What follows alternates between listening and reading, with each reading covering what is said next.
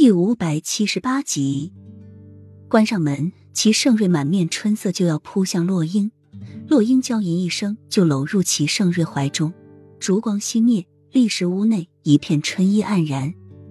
一年前，玉王爷带兵造反，杀了莫尘，登上了皇位。远在东邻国的花错，登上皇位的第一天就大举入侵碧云国，只用了短短两天的时间就将碧云国攻下。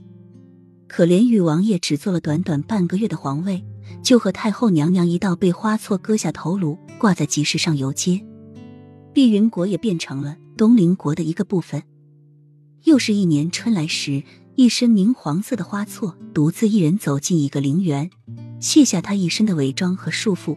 静静的立在为墨尘建立的墓碑下，樱花飘落，他淡淡的吟着他送给他的歌儿，他一遍遍回想着有关他的记忆，嘴角不自禁的弯起一个弧度，看着墓碑上刻着他的名字，伸手细细的摩擦着，他的思想越来越模糊，脑海被他占据的满满的，他张开双臂，好像感受到他的拥抱似的，嘴角挂着幸福的笑容，鲜血慢慢的从他嘴中流出。扑通一声，他倒在了他的墓碑前，飘落的樱花落在他惨白的脸上。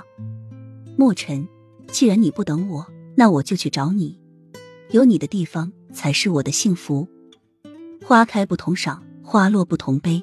若问相思处，花开花落时。番外之现代搞笑版弃妃不好妻。番外之现代搞笑版弃妃不好妻。八一九一字。可可，当齐盛瑞、墨尘、慕容锦、于美从古代来到现代，会是怎样的一番情景呢？于美在古代的时候很弱，齐盛瑞很狂。OK OK，且看于美在现代的时候是怎样的翻云覆雨，齐盛瑞在现代的时候又是如何的苦逼。亲们耐心看，保准你笑不停，乐不停，哈哈哈！故事梗概。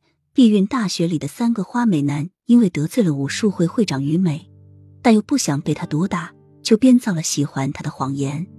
偏偏这个会长又是一个自命多情的女生，痴心又花心，想跟他们三个同时交往。